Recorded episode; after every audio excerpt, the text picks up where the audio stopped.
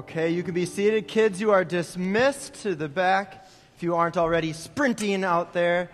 Uh, well, as you can see, Pastor Craig is not here. Pastor Craig is actually in the Dominican Republic with a small contingent from our church. They are exploring different missions options and trying to uh, broaden a partnership that our church has with the Dominican Republic. But we are grateful this Sunday to welcome a guest preacher in Craig's stead. His name is Caleb Wire. He is the youth pastor at Crossroads Church in Woodbury, and he'll be continuing our series, uh, The Journey, which is the kind of seven spaces that Jesus went to before he ultimately went to Jerusalem to be crucified and, of course, resurrected. So please give a warm and vociferous Maple Grove Covenant welcome to Caleb Wire.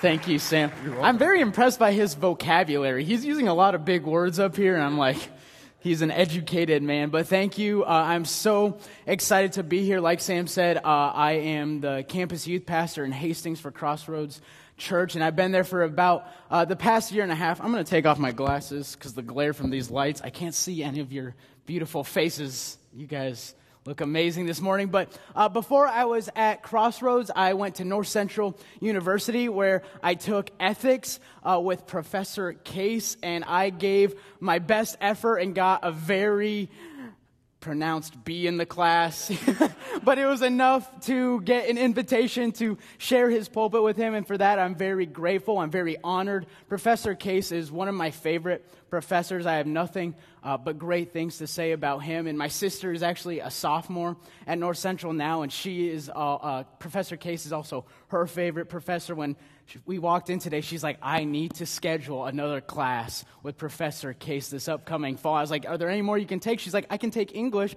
I already took it, but I want to see him again. So you guys have an amazing pastor here, and I'm very honored that uh, he would uh, let me come and share with you a message uh, that I have this morning. And I believe uh, God is going to move and uh, that He has something for all of us, including myself this morning. Uh, today, uh, the title of my message, if you like to take notes, is called The Big Hole. And if you like to take notes, I'm going to tell three stories today. One is my story, so you guys can get to know me just a little better. One is God's story, and then the last one will be our story. And what you need to know about me is that I am from Nebraska, the good life. But the good life is also the boring life. There's not a lot to do in Nebraska, and that's why I'm going to tell you a story. Uh, about something that wasn't very boring that happened. Uh, when I was in the eighth grade, my best friend uh, name was Ruben. And Ruben and I, we were very bored because we're in Nebraska and we're sitting at his house, and we make the mistake of complaining that we are bored. And his dad overhears us and says, You know what? Since you guys have nothing to do, how about you go down to my brother's junkyard and help him out with a few things? And who knows, maybe he'll even pay you. So we grumbled and we got in his dad's car and he took us down to his dad's junkyard. And we go and we knock on the office door. His uncle's name is Emilio. And we said, Emilio, we're here to help you. Uh, Ruben's dad sent us down here, your brother. And he said, okay, here's a list of things that you can do for me. It just included collecting some things, cleaning up some things, just some grunt work that you give little eighth grade kids to do when they complain that they're bored. And he says, You need to know two things. One, watch out for my pit bull that I keep around here to protect the junkyard. Because people come in, they try to take my stuff, they try to mess with my stuff. Kids come in here, try to hang out. I have a pit bull. He's very vicious. He says, Number two, look out for the bottomless pit. And me and Ruben were like, dude, your uncle's crazy. And so we go out there and we start doing all these things. We start checking off the list. We're doing our thing. And all of a sudden, we walk up on this hole in the ground. And this hole is probably about as big as this rug, but it's round. And we go up to the edge of it and we're like, I guess this is what he was talking about, but there's no such thing as a bottomless pit. The earth is round, like it would go through to China or something. There's no such thing as a bottomless pit. So I pick up some gravel and some dirt, and I toss it over the edge. And I don't hear anything. And I'm like, no, no. There's no such thing as a bottomless pit. And so there's this big iron bar sitting over here. And so I pick it up and I go and I toss it over the edge. And we don't hear a sound. I'm like, Reuben, dude, come on. There's no such thing as a bottomless pit. Your uncle is crazy. Where would this even come from? Look, and there, there was this Volkswagen bug that was completely stripped apart. It still had the wheels. I said, Reuben, you get in and, uh, get in and steer. I'm going to push. so I get behind the bug and I push and I push and he steers it and then he gets out and he helps me push it and we push it to the edge and it falls in, this Volkswagen bug. Then all of a sudden, I turn around and this pit bull is sprinting at me. Now, in the eighth grade in junior high, I was a pretty athletic person. So I'm looking at this dog, and just right at the last second, I just give him one of these. And the dog jumps into the hole. And Reuben and I are like, what? He gave us two things to look out for, and we found them both, but one ended up in the other. And so we finished the list because we're like, we might as well get paid out of this experience. And so we finish the list. We go back to the office. He says, Uncle Emilio, we got this all done. He pays us. And we're like, oh, we got to tell him. So we go, Emilio, uh, we found your dog, but it jumped into the bottomless pit. And he goes, No, no, that's impossible. He was chained to a Volkswagen bug. now, that story, that's a joke. That's a joke. That did not happen. That did not happen. But all three stories, uh, uh, all three stories have points today, and the point to number one, uh, this number one story is this: holes are no bueno. If you're taking notes, write that down. Holes are no bueno. That is Spanish for holes are not good, but I want you to write no bueno because you'll remember it. Not that you'll never forget the bottomless pit story, but holes have no substance in them. There's, nothing, there's no support in holes. Uh, many of you have noticed all of the potholes from this winter. They damage your car. They don't feel good. When you step into a hole, you twist your ankle. Uh, holes just aren't good. And that's the point to story number one. And now I know I'm going to start, I'm going to pray right now because some of you are pretty mad at me for killing an imaginary dog. I know some of you are going to come up to me. I can't believe you did that. Well, I did it. It was a story. But I'm going to pray. Jesus, thank you so much uh, that you are so creative, that you are the creator, that you use stories uh, to help us find deeper truth about ourselves and about you. God, thank you so much for telling us uh, the story about the rebellious son who disrespected and dishonored his father and left him, but when he came back, the loving father was there to accept him. God, thank you for telling us the story of the hated Samaritan who helped the half dead Jewish man um, paid for all of his well being with his own money. God, thank you for using stories that move us uh, towards your heart and who you are and who we are.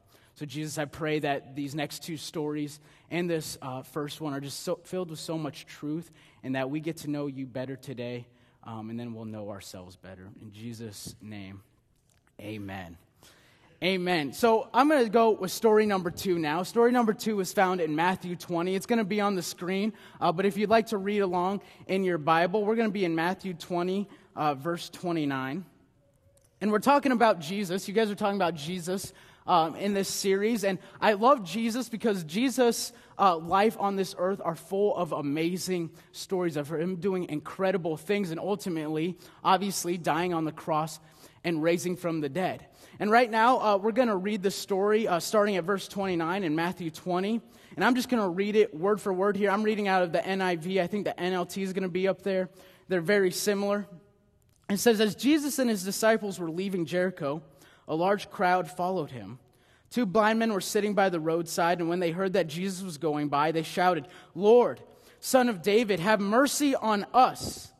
But the crowd rebuked them and told them to be quiet, but they shouted all aloud, Lord, son of David, have mercy on us. And Jesus stopped and called them. What do you want me to do for you? He asked. Lord, they answered, We want our sight. Jesus had compassion on them and touched their eyes, and immediately they received their sight and followed him. Now, I'm going to tell this story again without just reading it uh, word for word from here, because what I've found is that oftentimes in my life, and maybe in some of your lives, that when scripture gets read, uh, it can be easy to be distracted or maybe to check out or maybe for the stories uh, that are written down so long ago to feel for us to feel uh, detached from them like they're not real life. Because when i read that jesus touched them and healed them there were no audible gasps as when the dog jumped into the hole right? And isn't that just as amazing? So I'm going to tell this story again. So Jesus, in a real life type of way, because we believe this is real life, that Jesus walked this earth with people just like you and me. So Jesus was walking along with his best friends, his disciples. He's hanging out with them. And because Jesus was different than other people, because Jesus was intriguing, because Jesus spoke with authority and did crazy things like perform miracles and cast out demons, pretty sure the people in the area heard that Jesus is by. So a crowd started to walk with them. And as they're walking around, I'm sure there's a commotion. These two blind men are sitting there. And these two blind men always sit there, as we see in Mark. Uh, this story is also in Mark 10. These blind men are always there. And they put together, through listening and hearing about what's going on, that Jesus, the one that they've heard about, is close. And so they start to call out, Lord, Son of David, Lord, your authority. They're calling out his authority. Son of David, they're giving him honor, that he's royalty. Have mercy on us. But the people in the crowd notice these two men. They're making them uncomfortable. These two men are being disruptive. They're not like everybody else. Shh. Doesn't want to talk to you. You don't beg from this man. Do you know who this is? But it says they cried all the louder, Lord, Son of David, have mercy on us. I want to take a quick side note because in, in my time as a youth pastor, in the past year and a half, I, have I've observed something, something very true about this little part of the story. And that's this those who are the most disruptive often have the most desperate need for Jesus. That my students who are most disruptive have the most desperate need for Jesus. And I wonder if that goes the same for that obnoxious coworker that you have or that person that always wants to speak to your manager, or that kid in your class that's always throwing chairs and whose parents always just blame it on his allergies. It's just his allergies. No, your kid needs Jesus. That's what your kid needs. And so, the people in our lives, maybe the homeless person, maybe the person at your work or in your school or whatever, often the most disruptive people are the ones who desperately need Jesus the most. That's just a side note. That's just something I got from reading this. But, anyways, back to the story. They call out to him, they rebuke him, they call him out even louder, and Jesus turns. And he asks a question What do you want me to do for you? Now, we're talking about the God of the universe here, the all powerful, all eternal, has all resources at his hands. He, he comes to these blind men, the lowest people in society, and he says, What can I do for you? What do you want me to do for you? And they said, Lord, we want to see. It says that he had compassion on them. He touched them. They were healed, and immediately they followed him. Now, I want to talk about the two men's posture for a second. I kind of noted on it. The words that they use matter. Lord, you have authority over us. You are above us. God, we know who we are and we know who you are. Lord, Son of David, you are royalty. You are all powerful. We know that you can do amazing and incredible things. Have mercy on us. See our situation and have compassion. And so the point for story number two is this Jesus is asking, What do you want me to do for you? We see Jesus ask that question here in this story, and that's important. I'm going to tie it in to story number three now. Story number three is our story. Our story to tell it, we have to start at the very beginning. At the creation of the world, at the creation of mankind, God formed people, formed you and me out of the dust and breathed into us and created this beautiful world to experience with us, to walk us through, to show us. And Jesus says it in Matthew that the greatest commandment, our greatest purpose is to love the Lord our God with all of our heart, our soul, our mind, and our strength. Basically, everything within us was created to love God. Everything that we do, everything that we experience was created to do it with God, in partnership with God. And then in partnership with people as we show God's love to others. But there came a moment in history where people decided that we didn't need that equation us plus God exploring the world.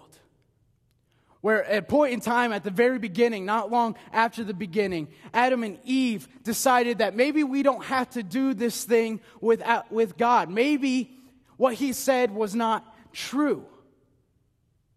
Maybe he was lying to us.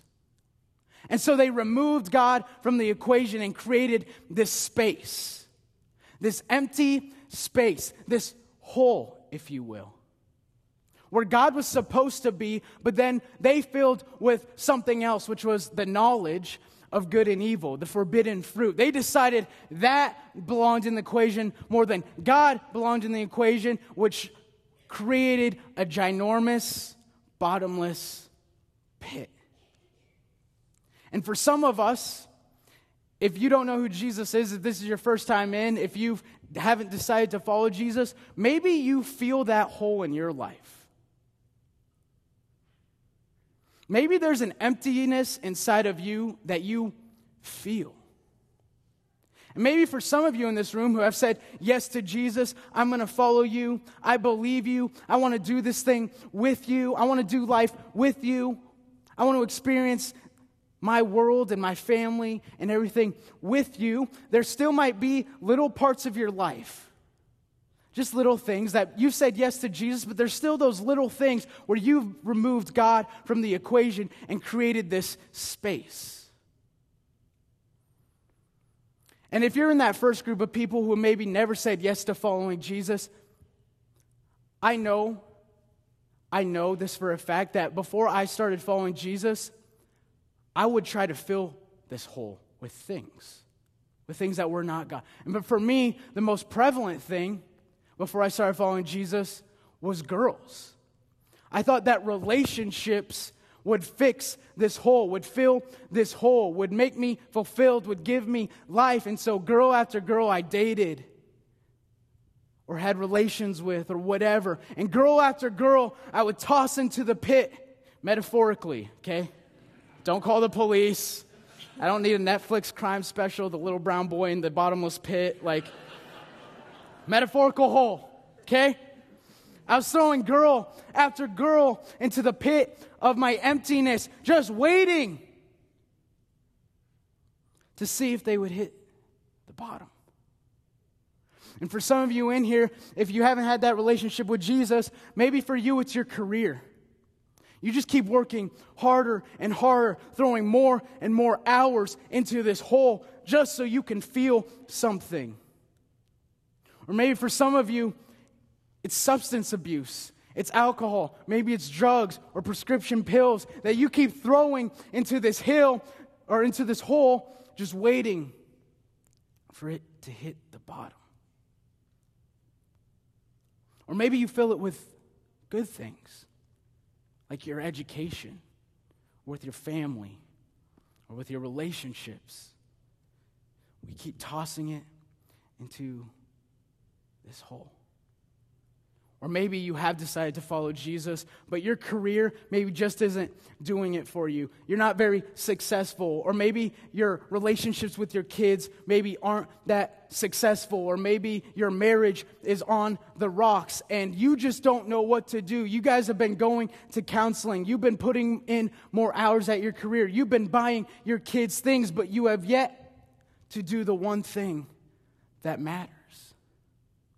And this is the point to story number three is this. A God sized hole requires a God sized God. God is eternal. God is beyond our understanding and our imagination. There's no way for us to understand Him, and the things of this world came from Him, but they can never fill the void that is left when we don't ask Him, invite Him into these spaces in our life. And so, the point today, the overall point today, is that Jesus wants to do life with you, all parts of your life with you.